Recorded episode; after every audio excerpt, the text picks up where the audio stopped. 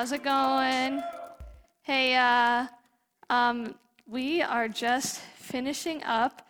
We've got one more week after this on the Strong and Courageous series. Have you guys liked this series? Has it been good? Yeah? no? Um, so, uh, who here remembers what last week's sermon was about? John preached. You weren't even here. Isaac, can you turn the sandstorm off? can you start sandstorm off? Who here remembers what John preached on last week? I'll give you a hint. He talked. John, do you want to give him a hint? Oh, Erica. Yeah, confessing your sins before you're found out or before it's too late. You want a candy bar?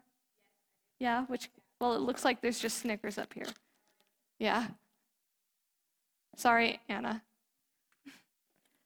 Okay, there were a lot of sermons, and honestly, I wasn't here for mass majority of them, so I'm not going to go over all the sermons. But um, I am going to be talking tonight about being strong and courageous. Um, this one was a little bit rougher for me. Anna can attest to this. This weekend we went on a girls' trip, and um, during that girls' trip, I missed out on skiing, cross country skiing, because I was like, I'm going to prep my sermon. It should be really quick because I've been thinking about it for a long time. It should be nice and simple, just like go mode. And then I went upstairs and nothing. I literally sat there for so long reading so much of the New Testament, guys. Like, I know it doesn't sound a big deal in comparison to some of the like massive ones in the Old Testament, but it was a long time I was sitting up there. And I came downstairs and I was like, Anna. And she's like, What?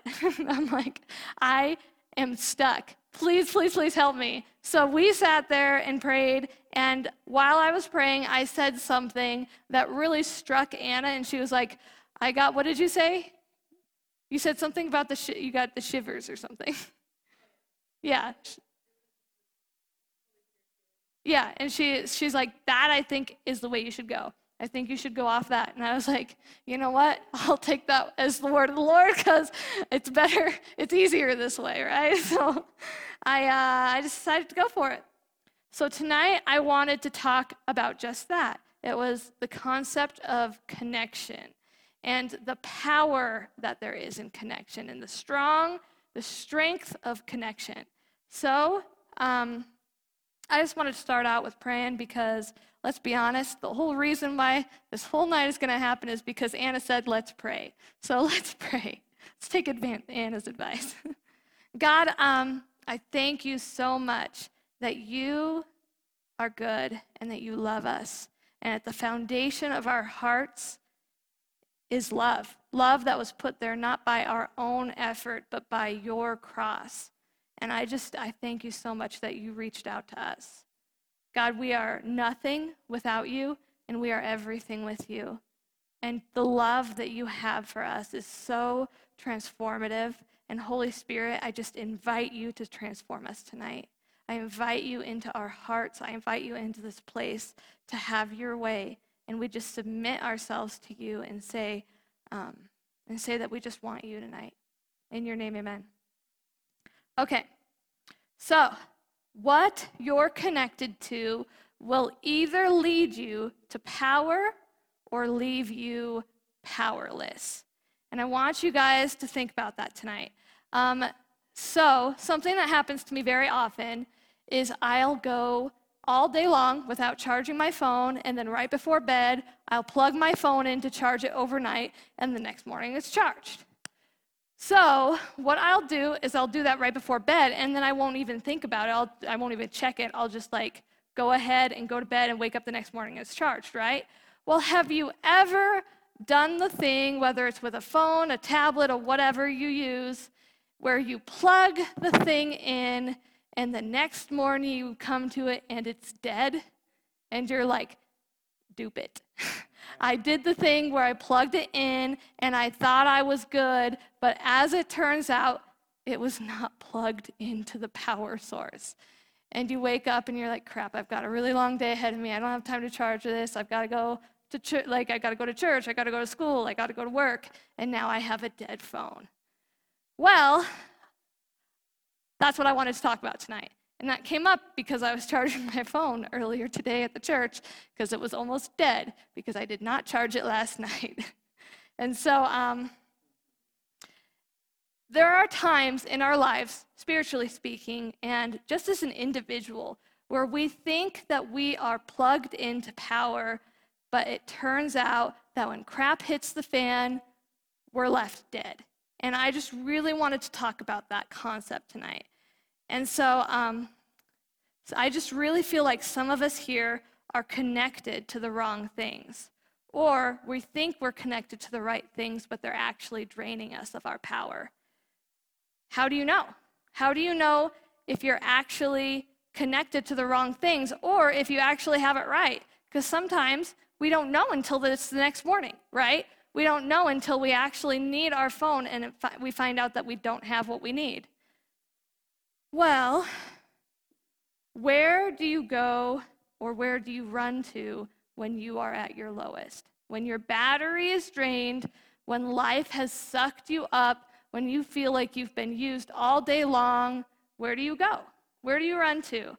Are those healthy things or are those unhealthy things? Do you run to your phone and sift through the internet do you spend all, all day in a book? Do you run to people who will coddle you? Or do you run to things that you should be running to?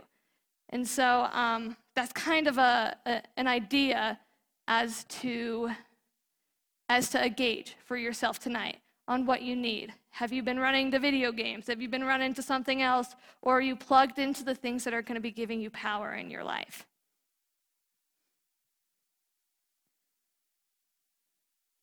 because what you run to when you're weak determines how strong you will be. I think that that's really important for us to, to determine because sometimes we'll go for the easy access, we'll go for whatever's easiest as opposed to double checking that there's power in it.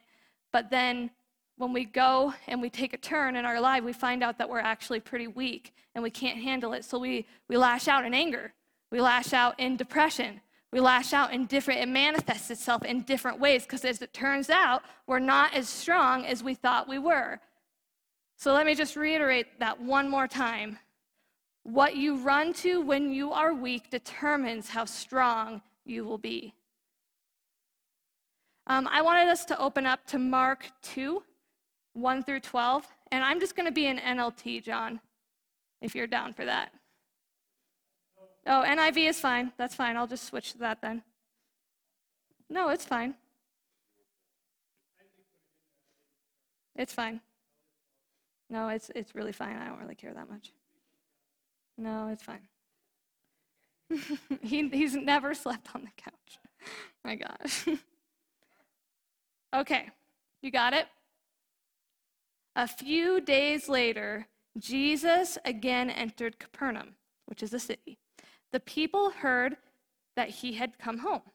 They gathered in large numbers, so that way there was no room left, not even outside the door. So, like a super packed house, not COVID friendly at all. And uh, he preached the word to them. Some, some men came bringing him a paralyzed man carried by four of them. Since they could not get to him, so because they could not get to him, Oh my gosh, I got to say this one more time. Since they could not get him to Jesus, thank you. Thank you. Uh, since they could not get him to Jesus, because of the crowd, they made an opening in the roof above Jesus by digging through it and then lowered the mat, lowered the mat the man was lying on. Then Jesus saw their faith and said to the paralyzed man, Son, your sins are forgiven. Now, some teachers of the law were sitting there thinking to themselves, just literally think about this. They were just thinking to themselves. They didn't even say it out loud.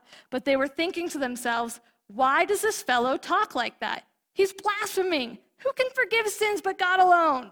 Immediately, Jesus knew in his spirit that this was what they were thinking in their hearts, and he said to them, Why are you thinking these things? Which is easier, to say to the paralyzed man, Your sins are forgiven, or to say, Get up grab your mat and walk.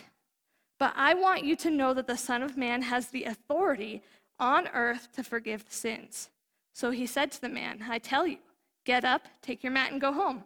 He got up, took his mat, and walked out in full view of them all. This amazed everyone, and they praised God, saying, We have never seen anything like this. Okay, so to break it down, Jesus arrives in a city, and he's like chilling at somebody's house, and people are packed. They're so jazzed. They've been hearing about all these crazy things Jesus has been doing, and so the house is like super, super packed in. And um, it's so packed in that these guys brought their friend on a mat, probably to the front, like, oh boy, let's go see Jesus. Let's get this guy healed. And boom, like a big giant barricade of people were there. So instead of giving up, these freaks decide they're going to go onto the roof and dig through the roof, like just destroying this guy's house, and lower the guy, like maybe Jesus will heal him this way. And I just think that that is crazy. Like, who says to themselves, oh, this place is packed, I guess we should go home? No. I'm going to, like, put a freaking hole through the roof and lower this guy, this guy in there. It's just crazy to me. And so we're going to be talking about that tonight about this weak, paralyzed dude and his buddies who decide to do the crazy thing. So here is a man who was at his lowest. He was not just hurt, he was not just injured, he was not just weak, but he was literally paralyzed. I mean, this guy had no way to get around without people carrying him or without asking for people's assistance. So this is a guy who had some really tight friends, okay? Because they saw him in all of his business. they, he had to. In order to live his life, he had to have really close friends. So this was a man who was at his lowest. And so this is a man who was drained, who was drained, who felt weak, who felt like he had no strength or courage, and he had some buddies on his side. So I want you to notice a couple things. I want you to notice that he would have never gotten healing if he didn't connect to people who brought him to Jesus. So the concept of this guy who knew he needed healing, and instead of his friends throwing him a pity party, saying, Man, that sucks so hard. Yeah, life's really hard sometimes. Yeah, you're just crippled. Sucks, babe. Yeah, it was a really, really hard time. He had friends who were just as desperate for his healing as he was for his own healing, to the point to where they were willing to go completely out of their way and be basically, you know, undignified to bring this dude to the feet of Jesus. This man was not afraid of people seeing him low or speaking to those in low places. So I wanted to talk about that. This idea of letting people in when you're low. Because I think that a lot of us are good with people seeing their, their good side. Or they're, they're willing to play church and put on a smile and say, My day's been good. Yeah, you know, just school, school sucks, but you know, I'm here. Like we, we tend to like kind of glaze over our lives and not let people really in. Um, some of us will not let people in because we are afraid of getting hurt. But what you don't think about is, is when you don't give others permission to hurt you, you also don't give others permission to love you. Because we all know that you can only you can only let people love you to the depth that you're willing to let them hurt you. And that is a hard pill to swallow because we don't want to be hurt. And so, inside of us, when we get hurt or when we get jaded, we say to ourselves, you know what? I'm never going to let that happen again. I'm never going to let someone hurt me the way that that person hurt me. And so, because we put that stigma on our lives, we decide to not let people love us in return because we don't want people to see those sides of us. You don't want people to see us hurting because if they're hurting, they could jab us deeper. But in doing so, we deprive of ourselves of love. 1 John 4:18, you want to put that up there, John? 1 John 4:18.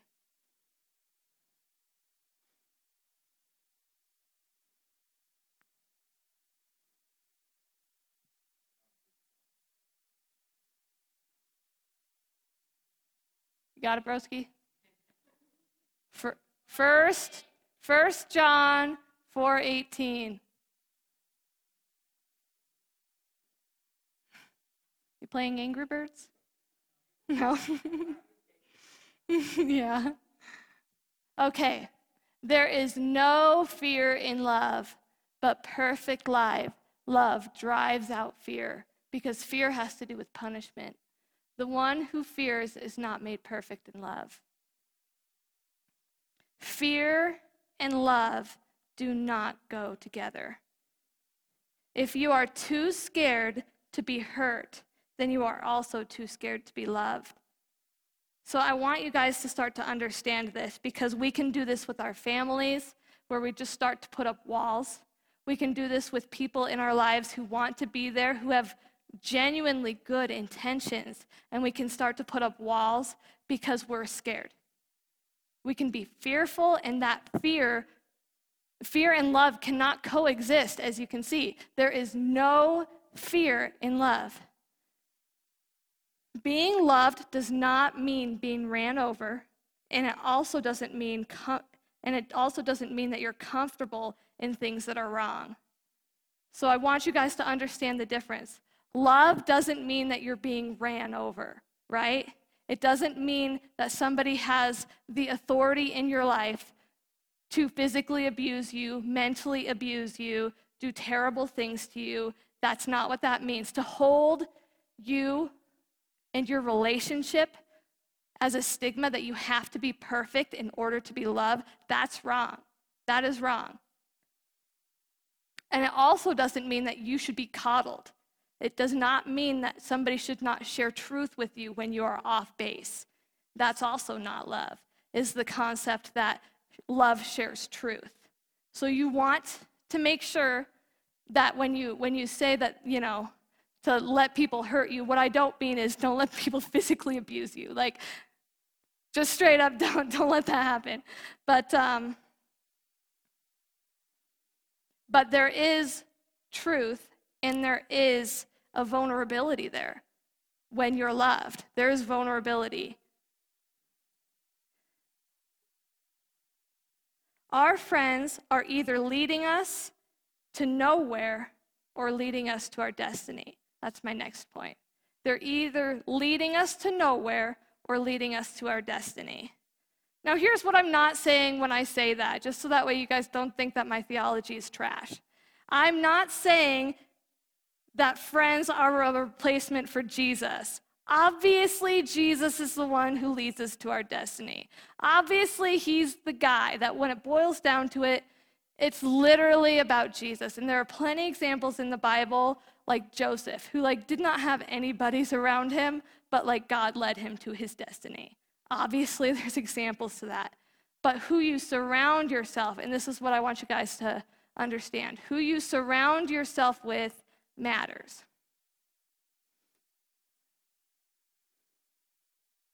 Good friends lead you to the heart of God, which is always a hope and a future.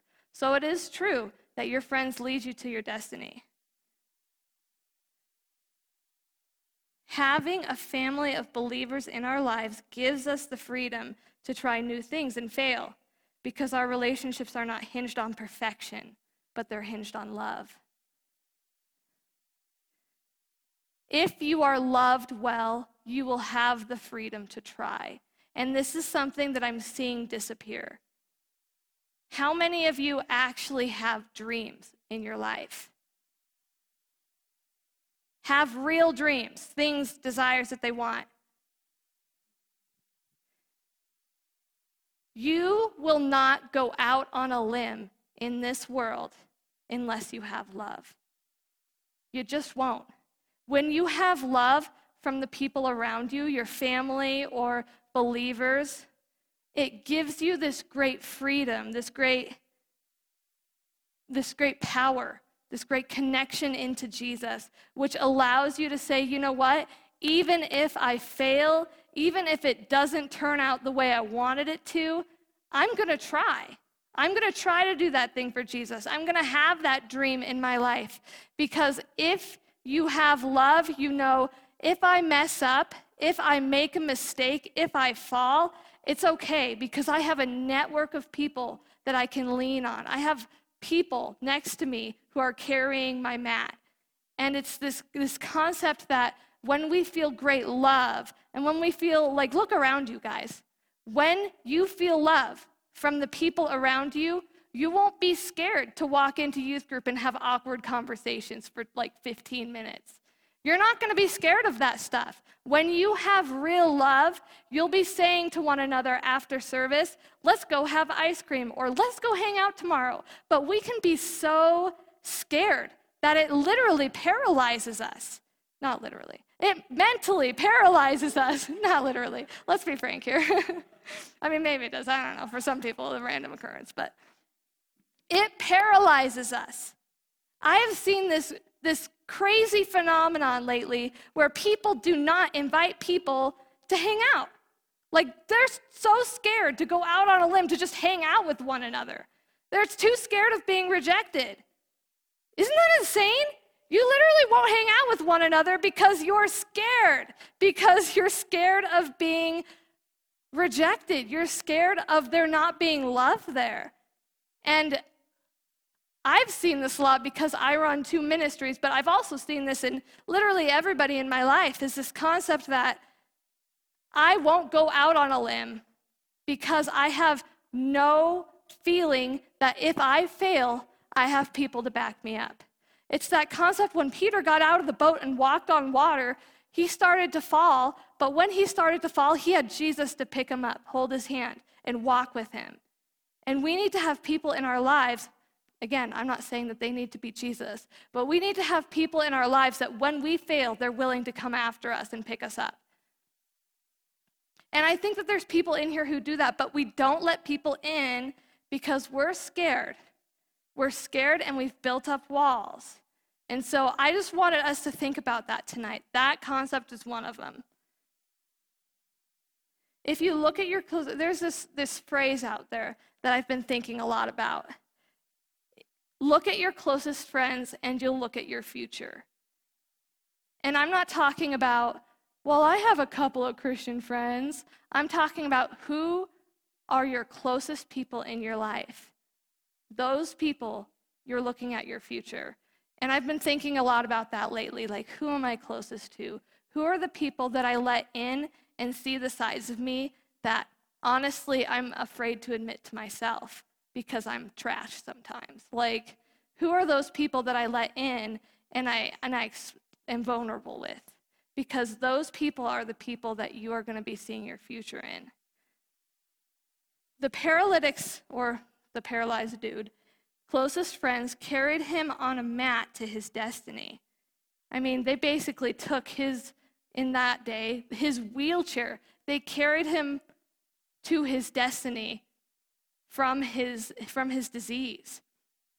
And the times that I have been healthiest, the times that I have gone the furthest, the times that I have been most fulfilled in my life are times where I have a strong community of believers surrounding me.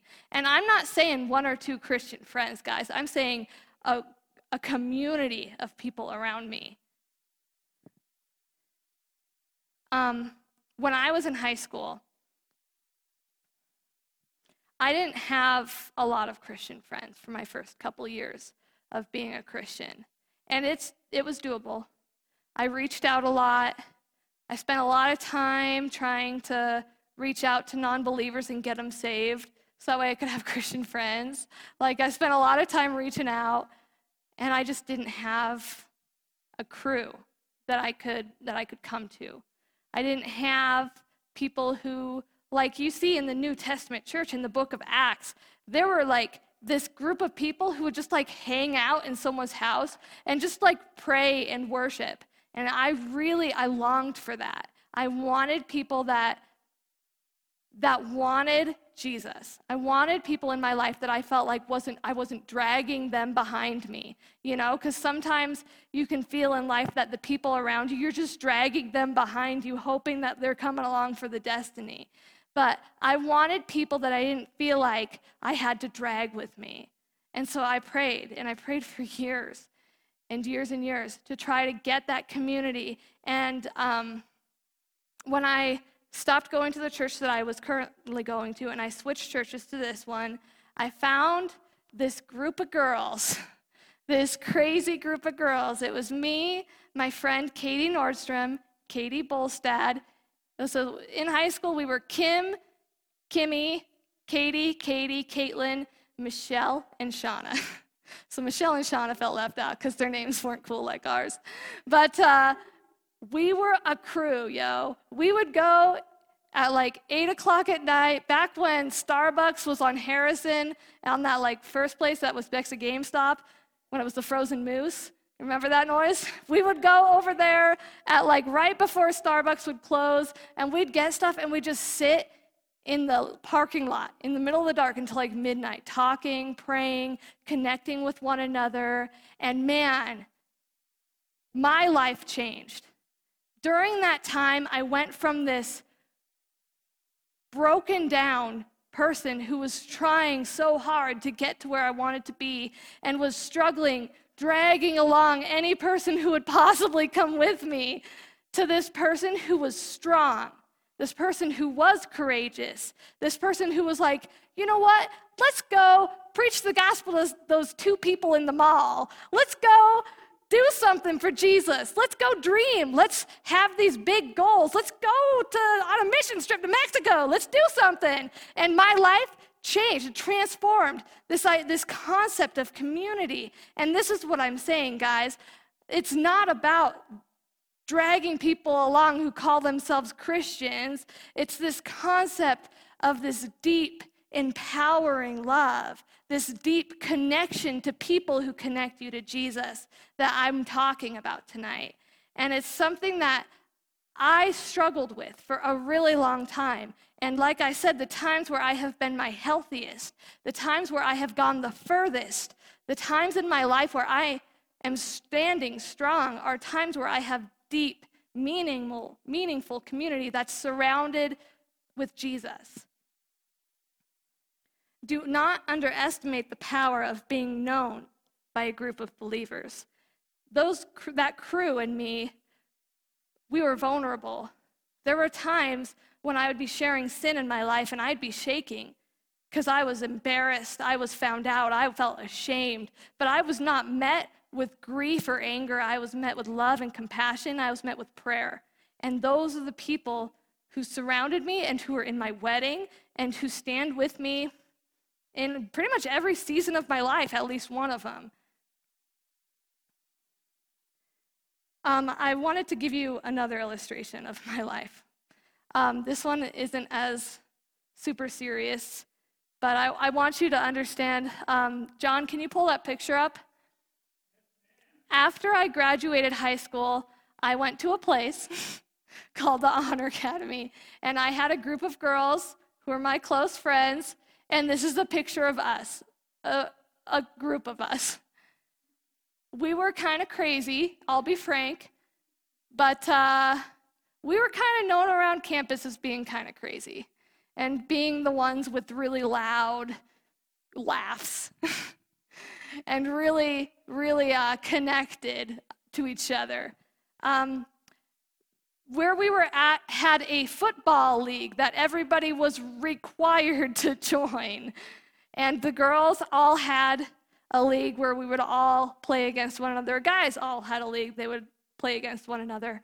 Um, this is actually where I met Isaac, was down there. But uh, I don't know how you did on football. Probably not that good.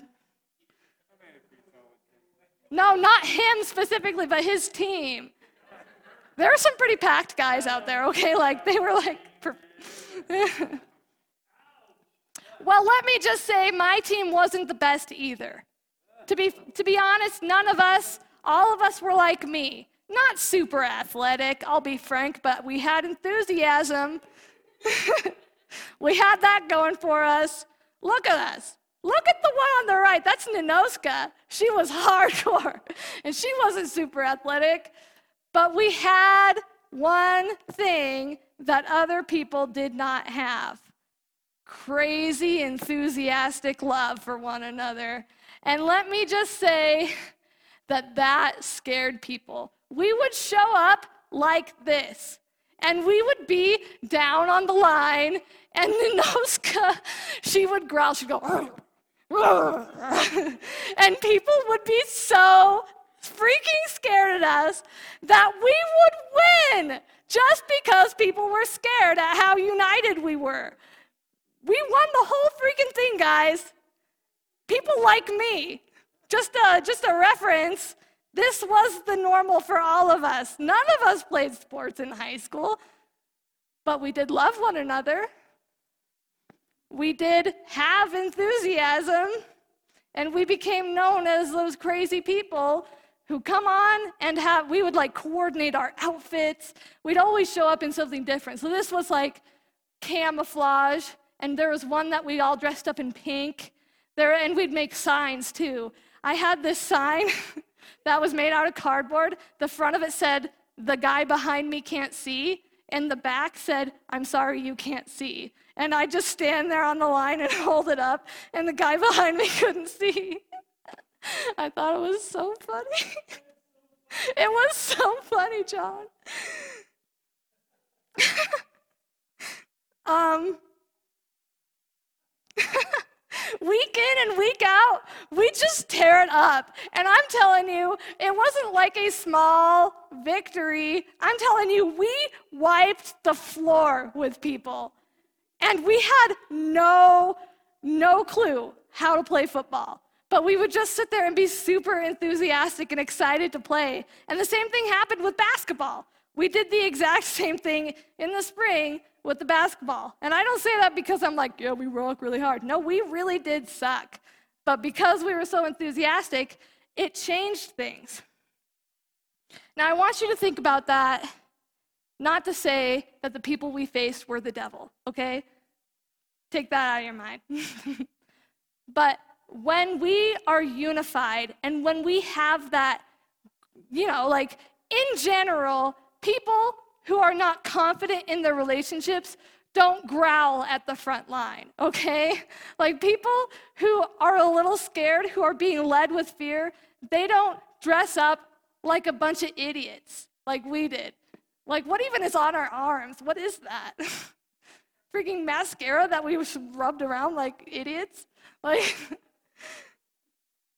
But there really is something about unity that scares the devil. There's something about it that he knows that he cannot touch us because we truly are stronger together. And that's something that I want you guys to remember. That the Bible talks about that the devil is a roaring lion seeking who he will devour. And everybody knows that lions go for the one who's not in the group, the one who's weak, the one who shies back, the one who forgets that they're part of a group.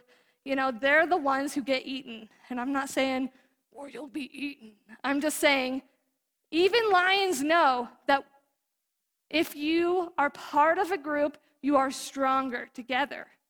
Every animal knows that. Yeah, girl, you're an animal. He devours the one who wanders. We were known as the group that were together. We were always together. We were together, you know, whether we were in class, whether we were at lunch, we were always together. Our group was extremely unified.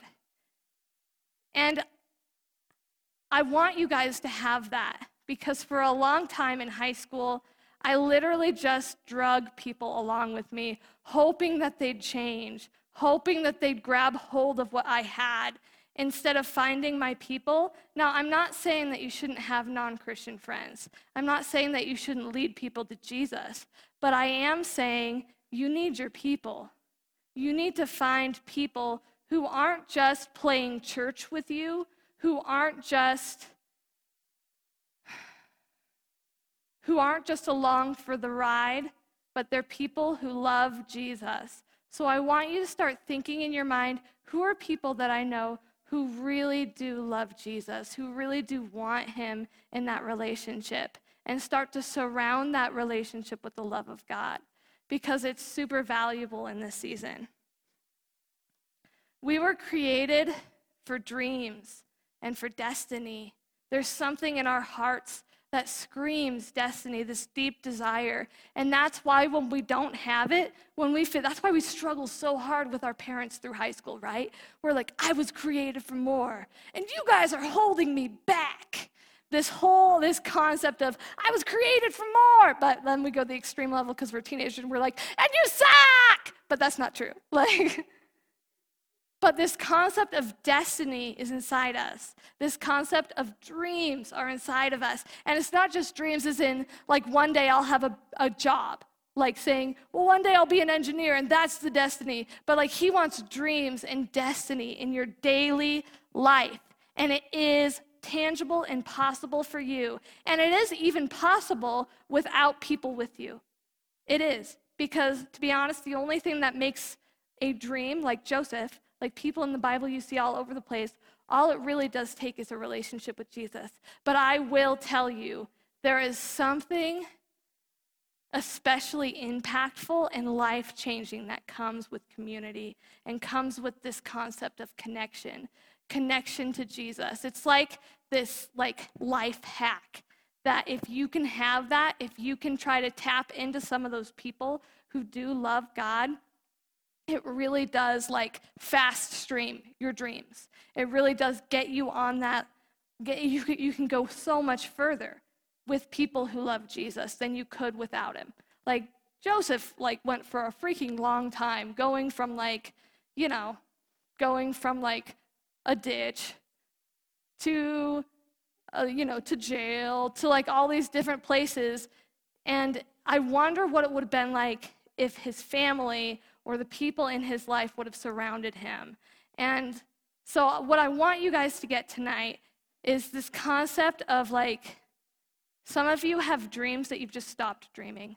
You've just stopped thinking about it because you don't feel like it's ever achievable. Or you stop doing the day to day dreaming of like waking up in the morning and being like, man, what has today got to offer, but you've started to look at it defeat as in, I just got to get through this day. I've just got to get through the next few years. And then finally, I'll be able to fulfill my dreams. When, to be honest, like, it's not a season to wait, it's a season to move. And you want people with you who are on board for that. And so, um, we're going to break into small groups in a minute here, but I just really want you guys to like really grasp this concept of connection to people who love Him and connection to one another. And that when that happens, it really will change lives around us and it will change our own individual lives. So uh, I'm just going to pray us out, and then we're not going to break up in guy girl groups. We're going to be, what? Yeah, we're doing, we're doing together, right? No, we're not breaking in guy girl groups. We're doing Co ed groups, yes, that's the words. Okay. God, I thank you so much for tonight. I thank you that you are good, and I thank you that you've created us mo- for more. Um, when I think about my life and when I think about what you have in store for me, God, I just feel so hopeful for my future, and I feel so hopeful for the future of the people in this room. And God, um, I just want us to feel that. Sometimes we can just end up feeling so hopeless in our future and hopeless in our day to day. And God, I just pray that you would breathe hope into those areas and you would breathe um, connection to one another. God, I pray that we would feel the value of connection, feel the value of connection to you and connection to one another. In your name, amen.